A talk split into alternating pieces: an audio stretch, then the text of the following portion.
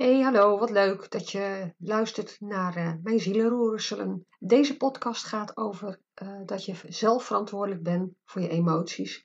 Ook over hoe je goed met je emoties om kunt gaan, zodat ze, dat je wel naar ze luistert, maar dat ze je niet overspoelen. En dat ze je dus helpen om de juiste keuzes te maken. Ik wens je vast veel luisterplezier. Een van de meest gemaakte misverstanden over emoties is dat een ander verantwoordelijk is voor jouw emoties. Vaak uh, leggen we de schuld van wat wij voelen bij de ander. De ander heeft lelijk tegen ons gedaan, de ander heeft ons boos gemaakt, of de ander heeft ons pijn gedaan, verdriet aangedaan. Maar ook de positieve emoties leggen, leggen we bij de ander. De ander moet je gelukkig maken, de ander moet je opvrolijken. En dat is echt heel erg jammer, want daarmee geef je het roer van je leven eigenlijk uit handen. Want het lijkt zo veilig en prettig om uh, de schuld daarvan bij een ander te leggen. En zeker als het gaat over emoties die je niet prettig vindt. Hè? Als je pijn hebt of, uh, of boos bent of verdrietig. Dat zijn emoties die we vaak liever niet voelen. En als je dan ja, de oorzaak buiten jezelf kan leggen, dan hoef je, kun je het idee hebben dat je er niet zelf mee aan de slag moet. Uh, maar dat is dus een groot misverstand, want uiteindelijk ben je altijd zelf verantwoordelijk voor wat je voelt. Maar waarmee ik eigenlijk wil zeggen van het, kan wel ontstaan door de actie van een ander, maar jij bent degene die, eh, die iets voelt en de enige die er wat mee kan doen, ben jezelf. En hoe je dat ook vooral kan zien, dat je daar dus zelf verantwoordelijk voor bent, of dat, je, dat ieder daar op een andere manier uh, op reageert, kun je zien doordat mensen ook verschillend reageren op een situatie. Uh, stel dat je een, een, een relatie hebt en uh, ja, je, je, vriend of je vriendin die, die, die, die wil ermee stoppen, die maakt het uit. Dan zal iedereen daar anders op reageren. Sommige mensen zullen misschien uh, vooral heel erg boos zijn. Een ander is eh, heel erg verdrietig. Daarbij zal de een de schuld vooral bij zichzelf zoeken. Van ik had liever moeten zijn. Of ik had mooier moeten zijn. Of, of je kan er dus heel negatief naar jezelf gaan kijken. Ik denk dat dat niet, niet, fijn is en ook niet de oplossing is. Maar goed, dat gebeurt vaak. En een ander die legt juist alle schuld zeg maar, bij de ander. Van ja, maar hij had me geen pijn mogen doen. En eh, hij doet mij verdriet. En het verdriet heeft natuurlijk ook alles te maken met het feit dat de relatie uit is.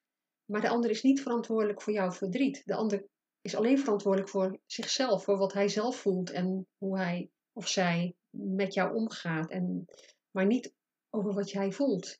En dat, ja, dat, dat is heel jammer soms, want het is fijn als je jezelf kunt, kunt onschuldigen. Uh, maar dat betekent ook dat je eigenlijk de touwtjes van jouw leven in andermans handen legt.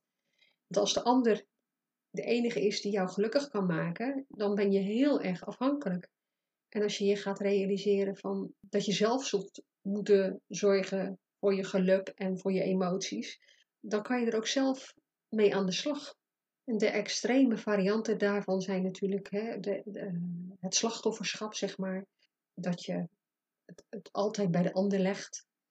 En een andere extreme variant is dat je jezelf heel erg minderwaardig gaat voelen en het gevoel gaat krijgen van ik heb alles fout gedaan en het is allemaal mijn schuld en ik had zus of zo uh, moeten doen. En beide manieren uh, gaan je niet verder helpen. wat, wat je wel verder gaat helpen is om uh, jezelf toe te staan, te voelen wat je voelt. Jezelf toe te staan om zo te verdrietig en boos en ja, bang te zijn zoals je je werkelijk voelt. Je eigen, echt je emoties de ruimte te geven, zonder je erdoor mee te laten slepen.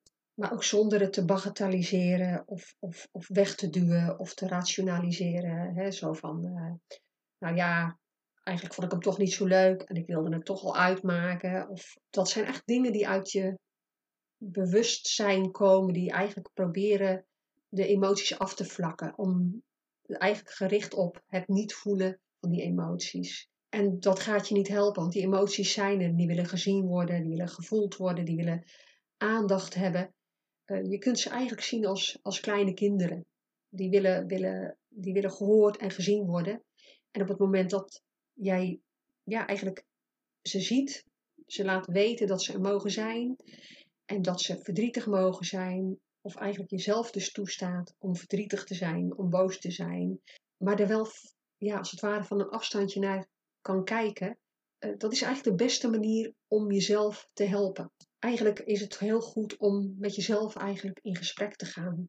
met, met het verdrietige deel van jou, met het angstige deel van jou, met het boze deel van jou.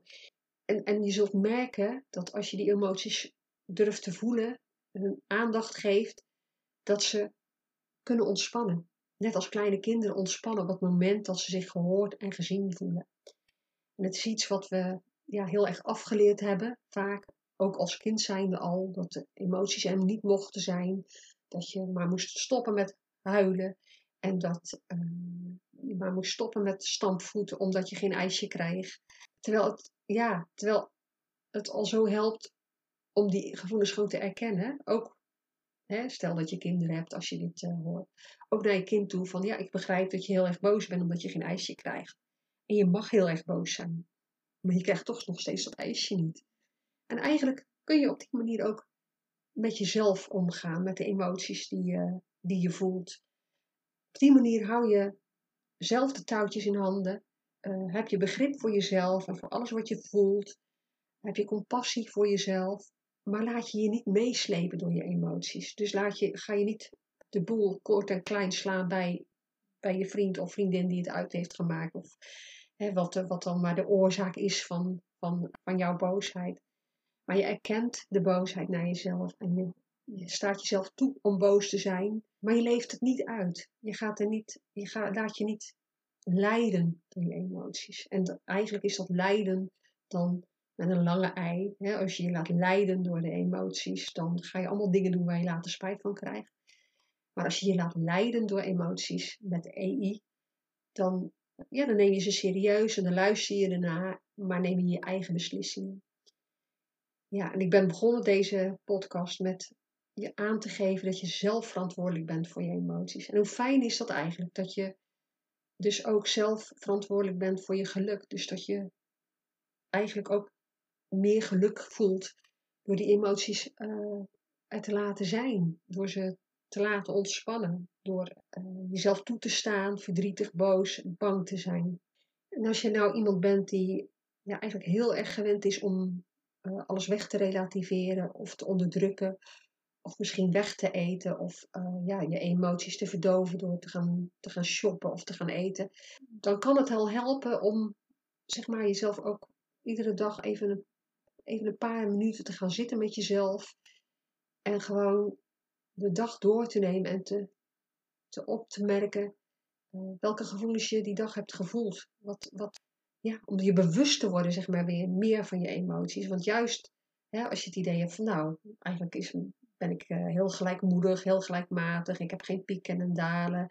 Vaak is dat een teken dat je je gevoelens heel erg wegstopt. Dus dan is het goed om, om te kijken of je daar meer bewust van, uh, van kan worden, van die gevoelens. Dat kan ook zijn dat jij dus iemand bent die vooral heel erg uh, zich mee laat slepen door de emoties. Dus, dus ja, dan neemt eigenlijk het kindsdeel in jou het over. Dus dan uh, sta je misschien inderdaad uh, op straat te schelden hè, als je je ex-vriend of vriendin tegenkomt. Omdat je zo verschrikkelijk boos bent. Of laat je je helemaal meeslepen door je verdriet, waardoor je echt ja, de deur niet meer uitkomt en de hele dag in je pyjama aan het huilen bent. Dat is de andere kant die, eh, die uh, enorm uh, kan zijn. En ook dan is het goed om een beetje afstand te nemen van je emotie. En ernaar te kijken alsof als een deel van jou wat heel erg verdrietig is. Een deel van jou wat heel erg boos is of bang is. En beseffen dat het niet is wie je bent. Het is iets wat je voelt. Maar wat je voelt is niet wat je bent. Nou, dat is in ieder geval wat ik je vandaag mee wil geven hoop dat je er wat, uh, wat mee kan. En uh, ja, ik wil je ook gewoon, gewoon mee, uh, meegeven van wees je bewust van de emoties of van het ontbreken van emoties. En probeer iedere dag gewoon even daarbij stil te staan. Stil te staan bij wat je voelt en daar liefdevol bij aanwezig te zijn. Dit was wat ik vandaag met jou wilde delen over emoties. Ik ben hypnotherapeut en ik heb me gespecialiseerd in emoties en vooral uh, op angst, omdat dat een van de meest beperkende emoties is die, uh, die je kunt ervaren. Heb je nou interesse in wat ik jou uh, eventueel kan bieden? Neem dan vooral een kijkje op mijn, op mijn website. Hij staat in de beschrijving van deze podcast. En ik vind het sowieso altijd heel erg leuk om uh, wat van je te horen. Of je er iets aan gehad hebt of dat je vragen hebt. Je mag mij altijd alles vragen en je krijgt gegarandeerd antwoord. Ik wens je nog een, uh, een fijne dag en uh, hopelijk tot horens.